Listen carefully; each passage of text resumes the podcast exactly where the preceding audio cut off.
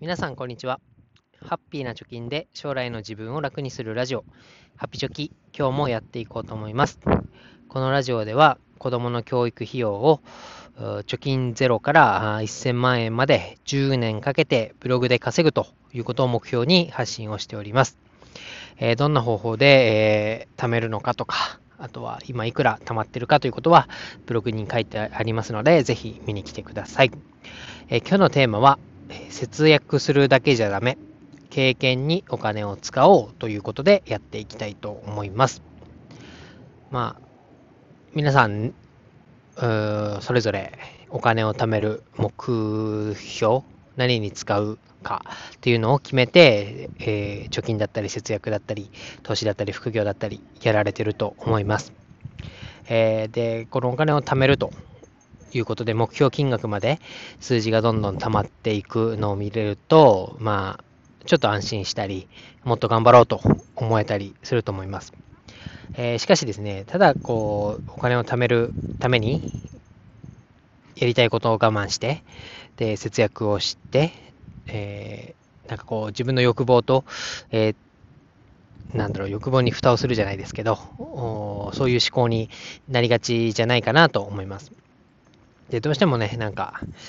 あれ食べたいけど、値段がなとか、あれやってみたいけど、ちょっと高いなって思って、ブレーキを踏んじゃう場面ってあると思うんですけど、まあ、何のために節約をして、で、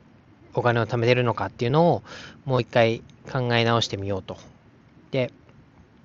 日々コツコツ努力をしているのは、まあ、本来は自分の人生を楽しく過ごすために、まあ、お金というものを貯めること、まあ、お金を使うことによって、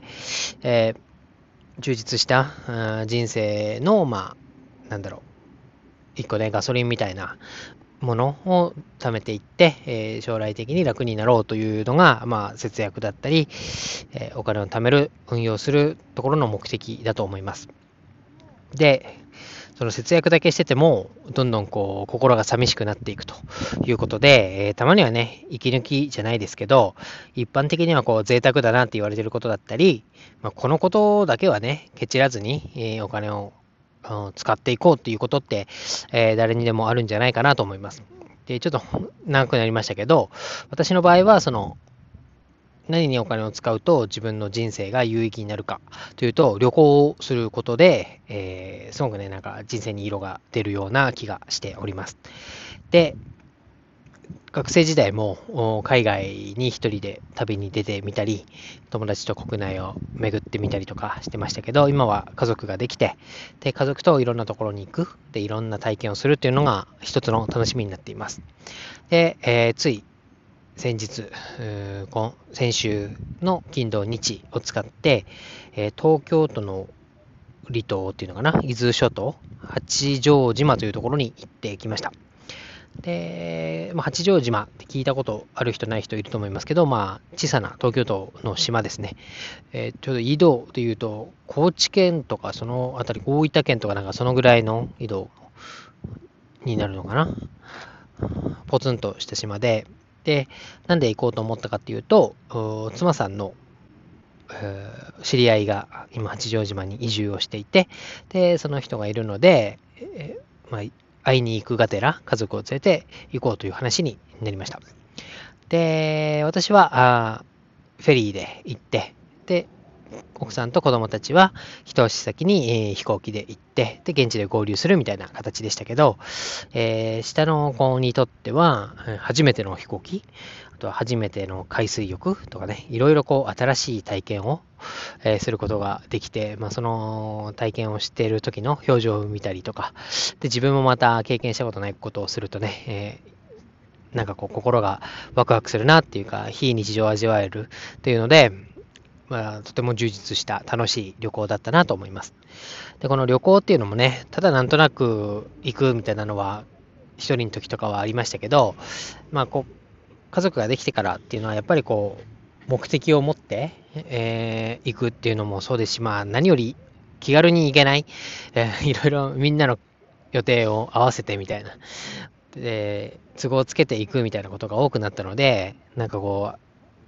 なんて言うんだろう、ちょっと窮屈じゃないですけど、かっちり、かっちりでもないか、ある程度こう、目標を3つぐらい掲げて、これとこれとこれをやりたいみたいな感じで行くことが多くなったなと思います。えー、その中でね、まあ、新しい体験だったり、まあ、常識がちょっとこうひっくり返されるじゃないですけど、枠を取っ払う体験ができるとか、そういうのを見ることができるとか、まあ、旅からいろいろ学ぶことってあると思うんですけど、そういうのを味わうためとして旅がいいんじゃないかなと。お金を使うなら、そういう旅をするのがいいんじゃないかなと思っております。で、まあ、極端な例ですけど、まあ、1億円持ってるけど、自分の住んでる町から出たことはありませんっていう人と、100万円しか持ってないけど、いろんなところに出かけて、いろんな体験をして、いろんな趣味があります、みたいな人、2人いたとしたら、まあ、どっちを、どっちと友達になりたいですか？みたいなことを思ったら、やっぱりお金よりも、いろんなね、体験だったり、知識を持ってる人の方が一緒にいて楽しいんじゃないかなと思います。でもちろんいろんな価値観があってね、まあ、節約ばっかりしないでいろんな体験しましょうみたいなタイトルでやってますけど、まあ、節約自体が楽しんでやれるとかね、お金をどんどんこう積み上げてって、銀行口座の金額が高く、高く、1円でも多く記録されてるのを見るのが好きだっていう人は、まあ、それでもいいと思いますけど、まあ、多くの人はね、やっぱり、えー、キツキツ、コツ、あケチケチしてるよりは、やっぱりこう何かでご褒美じゃないですけど、えー、非日常的な体験を味わうっていうのが、やりたい、本来やりたいことなんじゃないかなと思います。で、旅とか知識とかも、まあ、見えない資産じゃないですけれども、まあ、経験できる時というか、旬の時期にいろんなことを吸収するっていうのが、まあ、コスパもタイパっていうのかな、もういいと思いますから、ぜひね、いろんな経験をするっていうのも一つ選択肢に入れていったらいいんじゃないかなと思います。お金は目的じゃなくて手段。まあ、お金を貯めるっていうことは目的かもしれませんけれども、貯めることが目的ではなくて、お金を貯めた、その先、お金を使って何かをやるっていうのが本来の目的だと思います。で、かといってね、お金をじゃあどんどん使って、えー、酔い越しのお金は持てないじゃないかとか言って、えー、あるだけ使うっていうのもまた違う話。なきゃ、お金はなきゃ困るっていうのも現実問題あると思うので、そのバランスは取りながらも、